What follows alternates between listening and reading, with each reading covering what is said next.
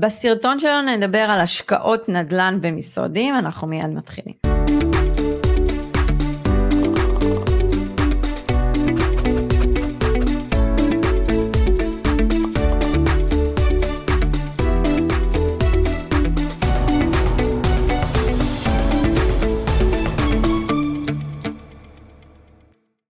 בוקר טוב לכולם, עדי בן אדר דהן ורוני אגה, אנחנו צוות Family Exit מובילים דור חדש של חלוצי נדל"ן בתהליך רווחי עוצמתי אה, ואימוני, הכי חשוב זה אימון, כן, כמה לומדים בוקר את זה? טוב, בוקר טוב עדי, איך את אה, מרגישה אחרי הריצה של אתמול? וואי, תקשיב, קודם כל הגוף שלי סחוט.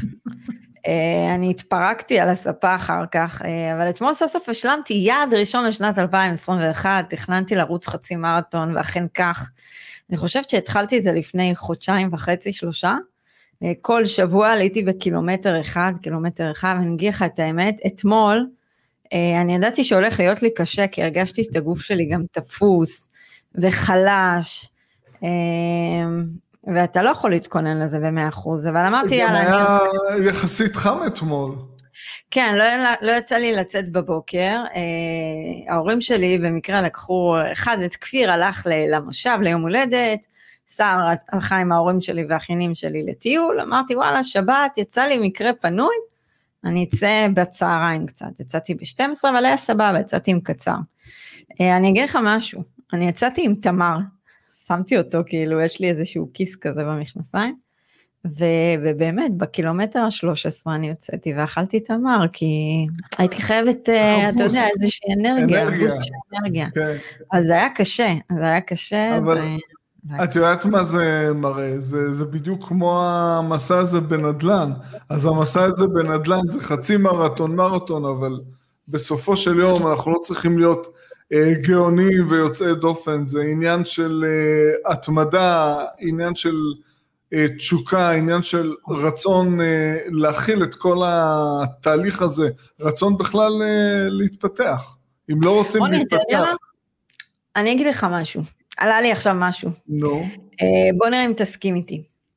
תראה, אני חושבת שכל מי שמגיע לפודקאסט שלנו, ללייב שלנו, עוקב אחרינו, אה, יש, יש להם תכונות אה, משותפות כלשהן, אבל יש להם גם מטרות, יש להם יעדים, אה, ואני אגיד לך למה הם פה. אני חושבת שסיבה ראשונה, שיש להם תשוקה לשינוי. תשוקה, תשוקה באמת. לשינוי, יש להם את זה. ואני חושבת שהסיבה השנייה שהם צופים בנו והכל, זה כי עדיין הם, אתה יודע, לא הצליחו להתגבר על החסמים שלהם. ומנסים לקבל מאיתנו איזה בוסט כזה, או אתה יודע, למצוא את הנקודה שאני ואתה נפעיל, ותגרום להם משהו לצאת מהאזורי נוחות שלהם, ומה שנקרא, לצאת החוצה.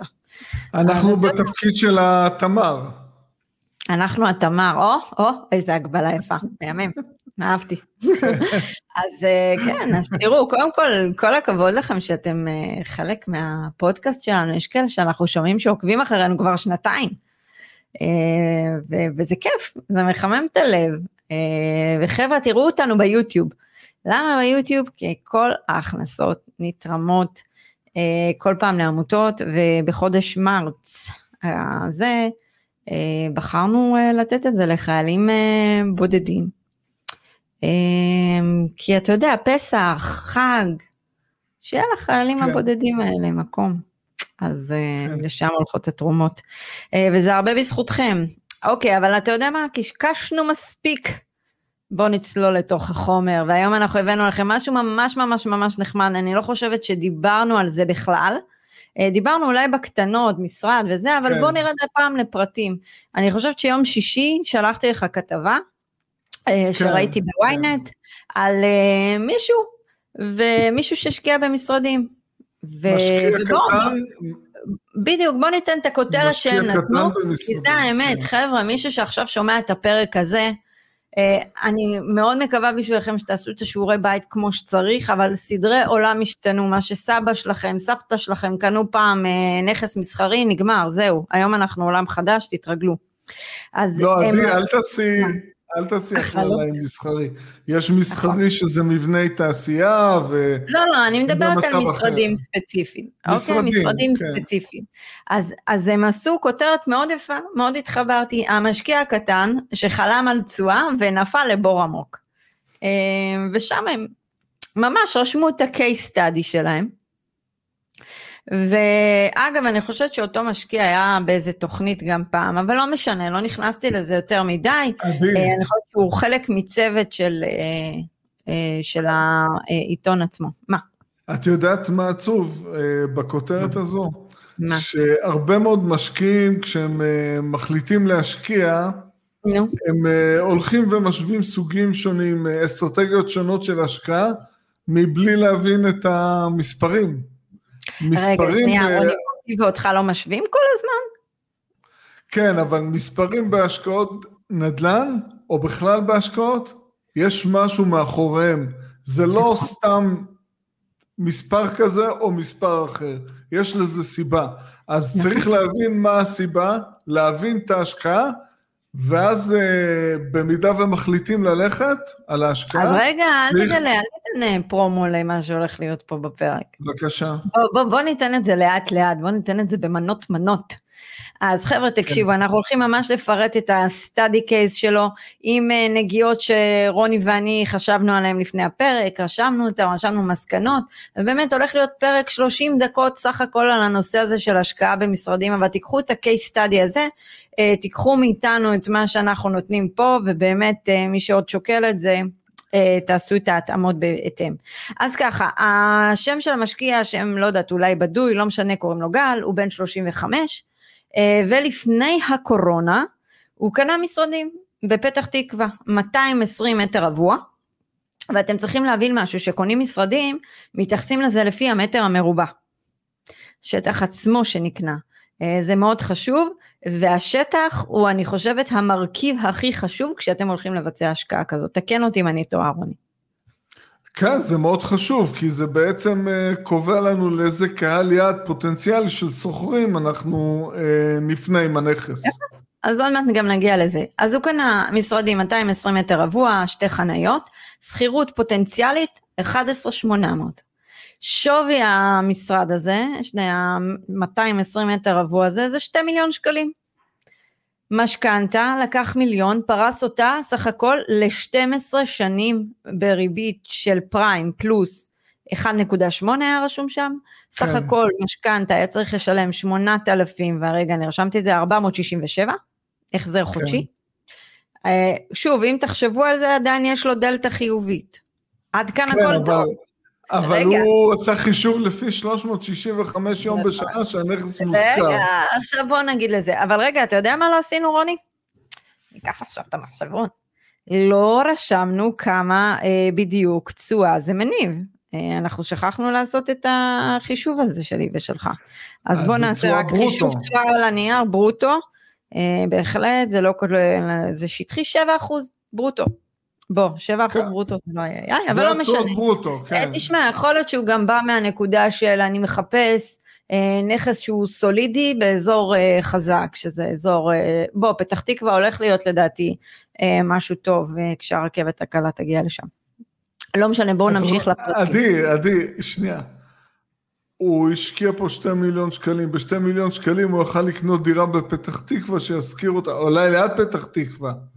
בששת אלפים שקלים. דירות, רוני, עם משכנתה. בששת אלפים שקלים. נו, בסדר, לא משנה. בוא נמשיך בסיפור, סיפורנו. אה, אז ככה, חבר'ה, משהו לא לקח בחשבון, והנה הדיטלס שמאוד חשוב לבדוק. אה, ארנונה, 30 ש"ח למטר רבוע, וזה אומר פר חודש, חודש פר חודש, חודש כן. וזה אומר 6,600 ש"ח לחודש. עכשיו, אף אחד לא לוקח את זה בחשבון, מה, מי משלם ארנונה? הסוחר. הסוחר. אבל איפה הסוחר? עוד מעט נגיע לזה גם. אה, דמי ניהול חודשיים, לפי מטר רבוע, 20 שקלים למטר רבוע פר חודש. חודש. 4,400 ש"ח. מי משלם את זה? סך הכל. סוחר. הסוחר. שאלה איפה הסוחר. סך הכל הוצאות 11,000 שקלים. עד כאן מה שנקרא. עכשיו, בואו ניקח את כל המכלול הזה. קרה מצב... יחד עם המימון. גל, נכון. קרה מצב לאותו בחור גל, שלצערו הרב, אה, הוא נפל בתקופת הקורונה, אה, והנכס לא מוזכר עד היום. בגלל גם המון סיבות, בואו, לא ישר נכליל רק את הקורונה. עדי, זה לא רק הקורונה. ש... אמרתי, יש גם משרדים שכן מוזכרים, לא נעשה הכללה. אבל יש, אנחנו יש אומרים הצפה, דבר כזה, יש רגע, הצפה. אבל רוני, יש הצפה, נכון, אבל אנחנו אומרים גם דבר כזה.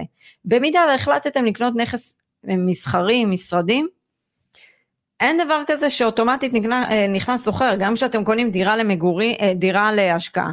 לא אוטומטית ברור. נכנס סוחר, מי שיש לו לקי יופי, לקי הים. אבל אנחנו צריכים להשתמש פה במנגנונים של קופות חירום. אה, עכשיו תחשבו על זה דבר כזה, הנכס הזה, הוא קיבל אותו ממש טיפה אחרי הקורונה. תחשבו לכם שבחודש, כן, ולא כולם יכולים להתמודד עם דבר כזה, יוצא לו מהכיס 20,267 ש"ח. למזלו, עיריית פתח תקווה נתנה לו פטור אני חושבת עד שנה משהו כזה או שישה חודשים, שישה חודשים היא נתנה לו פטור. לא, שישה חודשים, זה פטור ראשוני. מתשלום הארנונה, אבל לא מהתשלום של המיסוי, אה, של הדמי ניהול. ניהול. אה, מה שעשה אותו בחור, פשוט הלך ופרס את המשכנתה לתקופה יותר גבוהה, גדולה, אה, ארוכה, כדי להתמודד כמובן עם ההוצאות האלה, אבל חבר'ה, לא כולם נמצאים במצב שוואלה, הם יכולים להרשות לעצמם ש-20, או לא משנה, לצורך העניין 15, 10, יצא להם מהתזרים החודשי שלהם של הבית. זה עד בלטם. כאן, זה חתיכת בלטם של החיים, ואתה יודע, זה עד היום לא מוזכר, עוד מעט אנחנו נעבור על הפרמטרים ונראה, אבל אני אביא רק איזשהו משפט שהם רשמו פה מאוד יפה. הם רשמו ככה, הסיטואציה שאליה נקלע גל היא דוגמה אחת למצבם העגום של המשקיעים הקטנים, בענף המשרדים שמגלים שוק של עשרות אלפי מטר מרובע פנויים ומלחמה על כל סוחר פוטנציאלי. עד כאן היה מה שנקרא פריוויו. עכשיו אפשר להתחיל להיכנס לתחת. רגע, אבל שנייה, את uh, בתחילת הסיפור אמרת שמי שבכל זאת מחליט לעשות את זה, אז הוא צריך גם לעשות התאמות. נכון. אז אני חושב שלפני השידור אנחנו דיסקסנו בינינו, עשינו סיעור מוחות, והגענו נכון. למסקנה של להיכנס לעסקה כזאת. אתה רוצה לדעת כמה והמשקיע... מסקנות נכנסנו, רגע, רוני? רגע. מסקנות. לא, ברגע שהוא החליט, הוא החליט, זה מסתדר לו. נכון. הוא רוצה את ההשקעה הזו. נכון. אוקיי. אבל uh, צריך להיערך לזה. אז uh, עשינו חישוב שהוא צריך קופת חירום רק לנכס הזה של בסביבות 200 אלף שקלים נזיל. אז בואו נפרק את זה. זה נגעת כבר בנקודה הראשונה. חבר'ה, אנחנו עכשיו רוצים לתת לכם שבעה, אה, יותר נכון שבע נקודות, שרוני ואני מצאנו לנכון לדבר עליהם ולגעת בהם דווקא שקשורות לסרטון הזה, ולדעתנו ייתנו לכם ערך, כי אם אתם כן חושבים על מה שנקרא להשקיע בנישה הזו, אה, קחו אותם בחשבון. אז רוני באמת אמר את זה לפני ממש שנייה, קופת חירום. אם אנחנו הולכים לעשות מהלך כזה, איך אנחנו צריכים להתכונן? רוני ואני יש לנו את הנוסחה שלנו, כשאנחנו קונים דירות להשקעה, אבל זה לאו דווקא עובד פה, ורוני ואני עם סיום מוחות קטן, החלטנו ביחד שכאן צריך לקחת יותר. אז אנחנו לקחנו אה, תשעה חודשי מימון, שזה יוצא קרוב ל-80 אלף שקלים. זה מה שהוא היה צריך לעשות אגב הכנות לפני, לא אחרי, כן? הכנה לפני. כשאנחנו באים ורושמים את התוכנית שלנו. אז 80 אלף זה קופת חירום עבור מימון, ארנונה, רשמנו גם תשעה חודשים, זה יוצא קרוב ל-60 אלף ש"ח, ודמי ניהול, שזה קרוב ל-39 אלף ש"ח. סך הכל 180 אלף שקלים, קופת חירום עבור הסיטואציה הזאת. אבל תקשיב טוב, גם אם הוא היה בונה את זה, זה לא היה עוזר לו בתקופת הקורונה. לא היה עוזר לו, אבל תשמעי, אם אין לו את זה עכשיו נזיל, כי עובדה הוא השתמש ב... כנראה שהוא השתמש בנזיל שלו לצורך ההשקעה ולקח מימון. נכון. אז כבעל משפחה, אם נופל לך עלות אה, בלת"ם חודשי חודש אחרי חודש של 20 אלף שקלים, זה לא פשוט, זה קשה. ורוני נופל, בוא, החיים שלנו מלאים בלת"מים. כן, זה להיפטר מהנכס במחיר שחיטה. נניח וחלילה וחס, אחד מבני הזוג עוד היה מפוטר, או יוצא לחל"ת? רגע, חכי, בוא נשאל אותך שאלה כזו. אם הוא, לא רואה, אם הוא לא רואה אופק, נכון שהקורונה כבר לקראת סיום, אבל יש פה בנייה מסיבית של אה, אה, מטר מרובע למשרדים, יש פה שינוי בחשיבה של בעלי חברות בכמה מטר מרובע לא, משרדים אבל אתה להשכיר. עכשיו נכנס לכל הנקודות, חכה. לא, אתה- אז, אז אני אומר, זה יכול, עלול להביא אותו למצב שהוא ימכור את זה מתחת למחיר שהוא רכש, מה לעשות? אוקיי? עכשיו, אוקיי, אם בוא- הוא בוא- מוכר את זה 200-300 אלף שקלים פחות ומחזיר משכנתה של מיליון שקלים, אמ, זה חתיכת נזק. כן, אבל זה נזק גם להמשיך לשלם על זה כל חודש, בלי ספק. נכון? זה אוקיי. לחתוך את זה.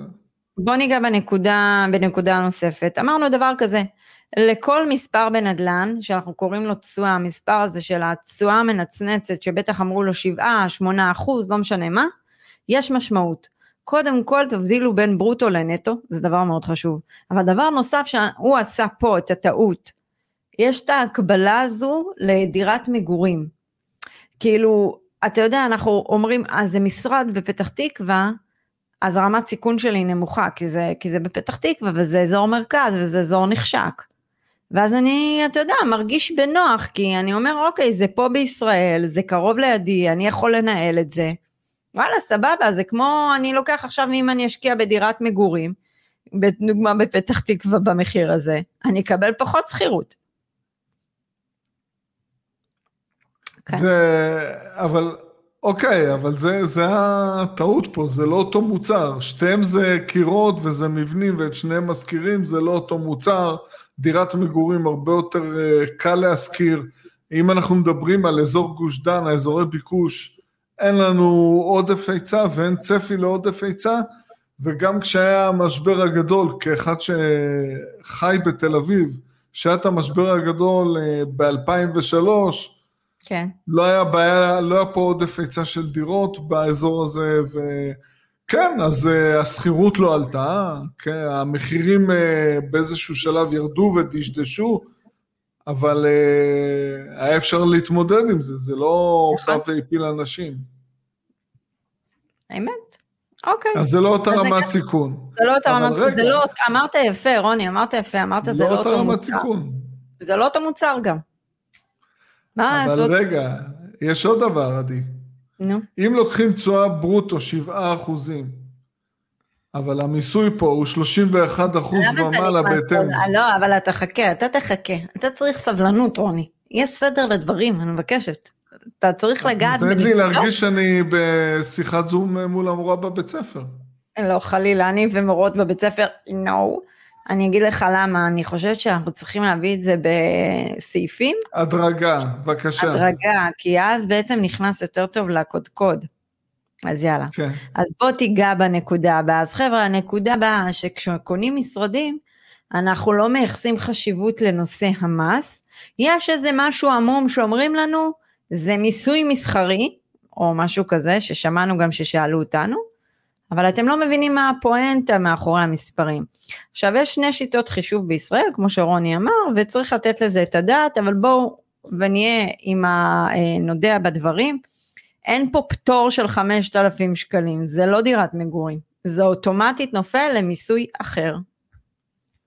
אז זה נופל למיסוי, המיסוי הזה בעצם בא ואומר, קודם כל המשקיע, גם אם הוא שכיר, הוא צריך לפתוח תיק במס הכנסה, הוא צריך אה, לקבל את השכירות בתוספת מע"מ ולהעביר את המע"מ לרשויות המע"מ, אה, ולשלם מס אה, בגובה של 31 אחוז ומעלה, בהתאם למס השולי שלו משכר העבודה.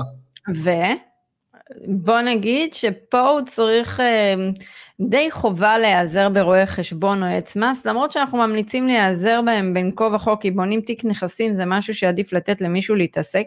כמובן שאתם צריכים לדעת מה עומד מאחורי כל המספרים, אבל צריך פה לקחת בחשבון את הנושא הזה שאתם די תלויים גם ברואי חשבון או עץ מס. נכון, אבל, אבל ברגע שמשקיע נכנס לנישה הזו, הוא חייב לקחת מימון, אחרת הוא ישלם פה הרבה מס. וברגע נכון. שהוא לוקח מימון, אז בעצם מה הוא עשה, עדי? הוא לקח אה, מוצר שהוא ברמת סיכון גבוה יותר, בטח שאנחנו משווים את זה לנדל"ן מגורים, והגביר את רמת הסיכון עם העלויות מימון. מימון. ואת יודעת מה, בהרבה אה, נכסים מסחרים שאני נתקלתי בהם, אני כן. ראיתי שגובה השכירות החודשית. היא בדרך כלל בגובה עלות הארנונה עם הדמי ניהול.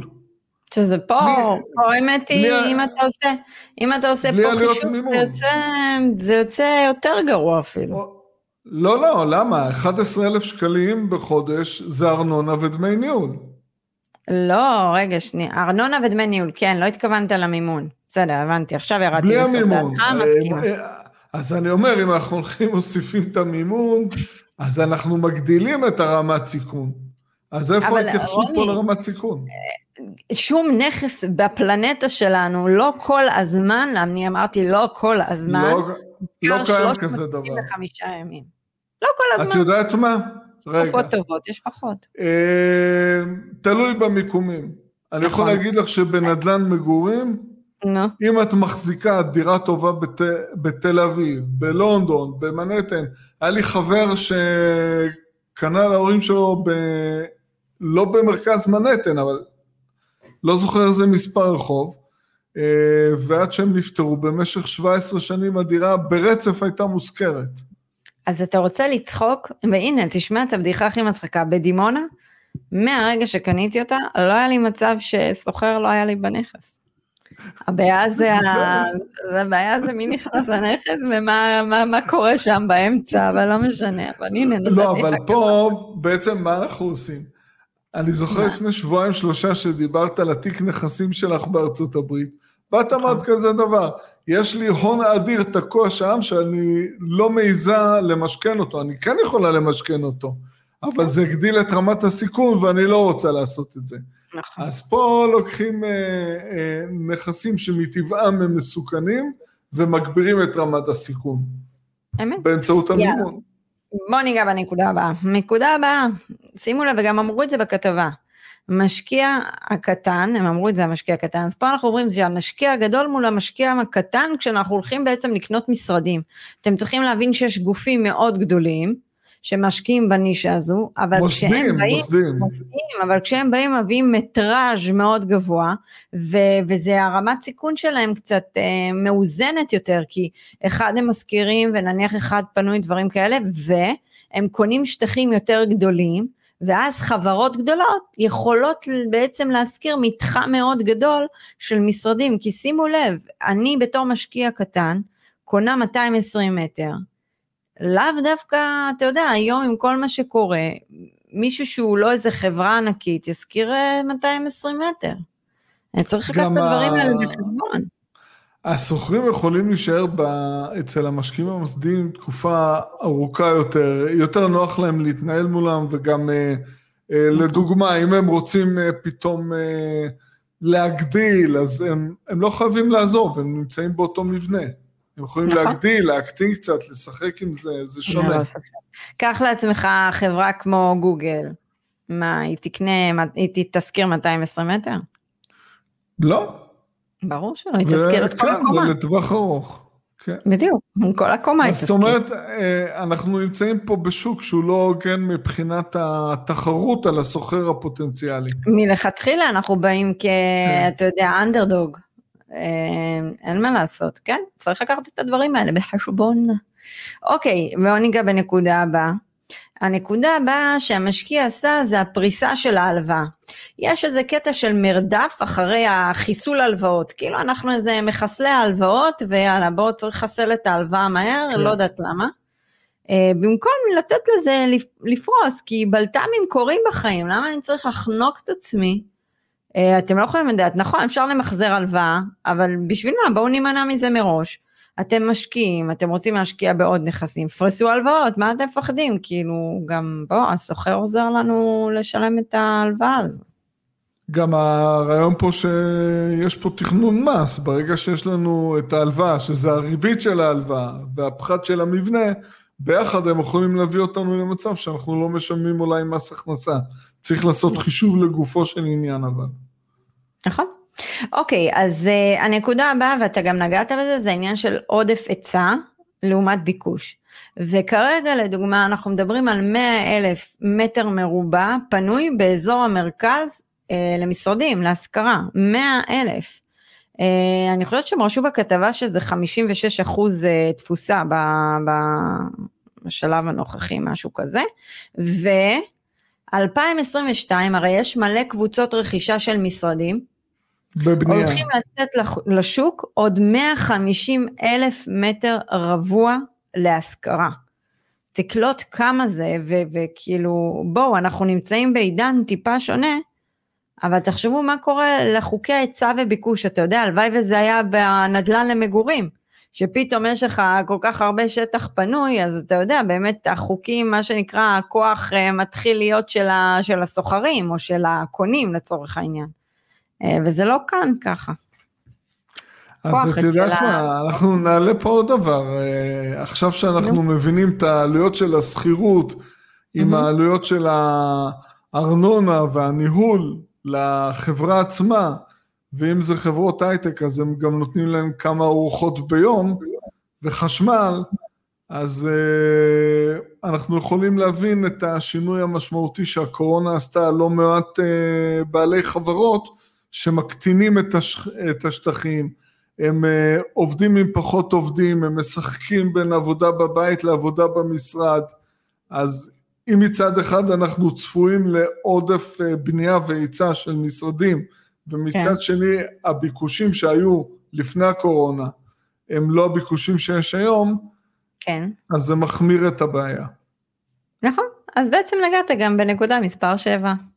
אני כן. אוהבת שאתה מביא את זה ככה, עשית את זה בפלואו כזה, נחמד כזה.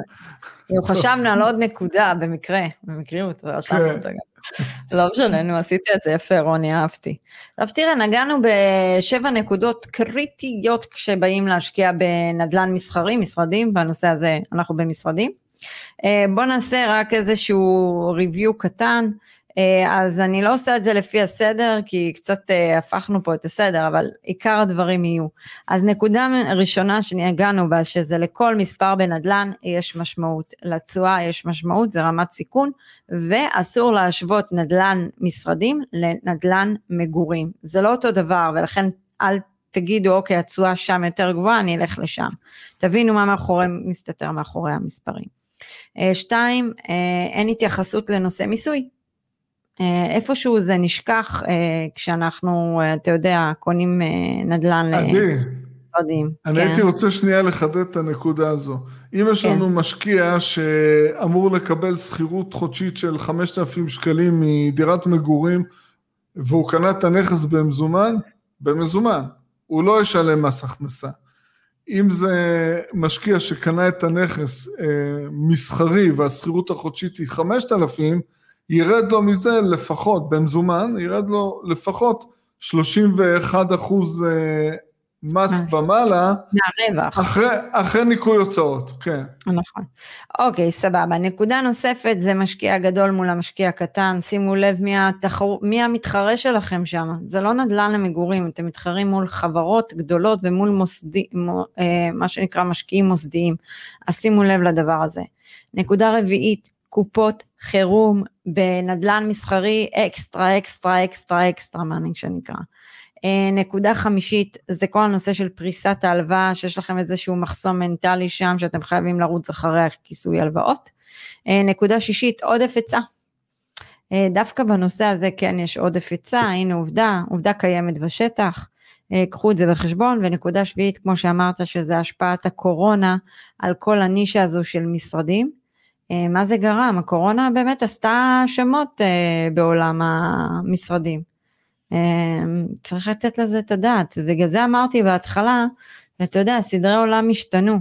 כי מה שהיה נכון אצל סבא וסבתא והדור הקודם, לאו דווקא נכון היום. אתה יודע, זה יכול להיות נישה שלמה שנותנת, שעושה פה טרנספורמציה.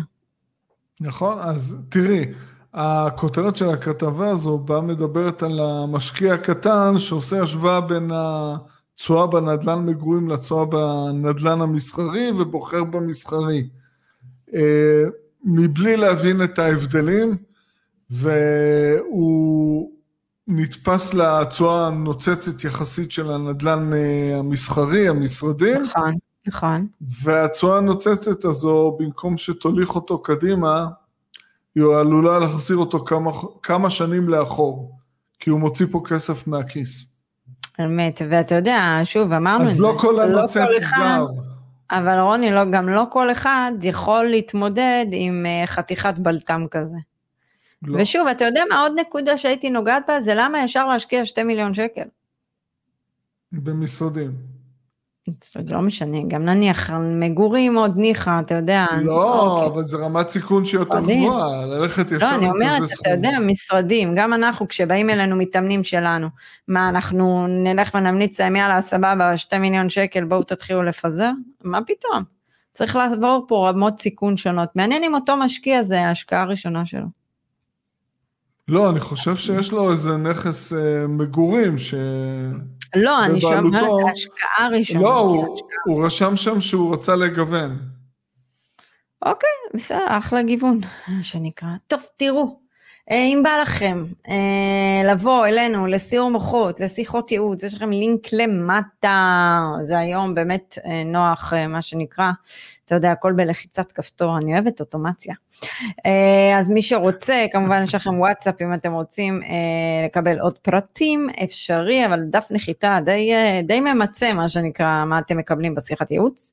אה, ואנחנו נפגשים עם לא מעט ועוזרים ללא מעט, ואלה שבוחרים בנו להוביל אותם, אנחנו נותנים להם מה שנקרא אקסטרה, אקסטרה, אקסטרה, אקסטרה, ואתה יודע, אני תמיד אוהבת ששולחים את התוכנית ההשקעה ההתחלתית, אה, לראות את התגובות. אני אמנם, אתה יודע, אני יושבת מאחורה, זה כמו שאתה בחוזים, וקורא חוזים, ואתה יודע את התגובות שהולכות להיות, אז אני עושה את התוכנית, אבל אני לא יודעת איזה תגובה אני אקבל. אה, אבל את יודעת מה? יש לי איזשהו מסר, אה, אנחנו נמצאים היום בתחילת השבוע, אז המסר שלי זה שחררו את הסיפור של הקורונה, שחררו את העניין הזה של הבחירות, יכול להיות שיהיה עוד בחירות אחרי זה, יכול עזבו להיות. את זה, זה, זה מוציא מאיתנו הרבה אנרגיות. תתמקדו לגמרי. בעצמכם אה, ותחשבו מה אתם יכולים אה, לעשות עבורכם אה, לשנות את המצב. אגב, אתה יודע, נראה לי שהפרק הזה, אם אני סופרת נכון, הוא יצא בול אחרי פסח, אז אנחנו, אה, אתם יודעים, אה, זה בדיליי, אחרי הבחירות. זה יהיה גם אחרי הבחירות, אז זה יהיה מעניין. אה, בוא נראה מה יצא, אבל אני די סבורה שנגיע לקלפי שוב ושוב ושוב. אבל אתה יודע, ובמקום 160 אה, מיליארד גירעון, אז בוא נראה כמה גירעון נקבל עכשיו. והשאלה, מי... עדי. מה את דואגת? מי שישלם את זה זה הילדים שלך. וזה גם נכון. לא, אולי הילדים שלי לא יהיו פה, לא יצטרכו לשלם. לא יודעת, טוב. נחשוב על זה. אני אמרתי לך כבר שהתכנון שלי לעבור לאיזה מדינה עם אה, מיסוי נוח, מקלט לרשום מס. שם לא? את החברה, ואז אני אפריש לך את הסכומים. אה, וכן, רוני, ככה אפשר להשקיע יותר. אני רק נותנת לך את זה ככה למחשבה כרגע. תשמעי, אני אני פטריוט, אני מוכן לשלם פה יותר מיסים. יאללה, תשלם יותר מס. שנה, שנתיים, לא יקרה כלום בחו"ל, בסדר, נו, נזרום. אז חבר'ה, תיכנסו לערוץ האינסטגרם שלנו גם, ככל שיהיו שם יותר אנשים, אנחנו מבטיחים לעשות דווקא שם אימון. עם אחד מכם, זה יהיה שונה, זה לא יהיה live רגיל. אה, אז כמה שיותר מתאמנים, זה מה שיצא משם. אה, פייסבוק, יוטיוב, ספוטיפיי, איזה פלטפורמה שבא לכם.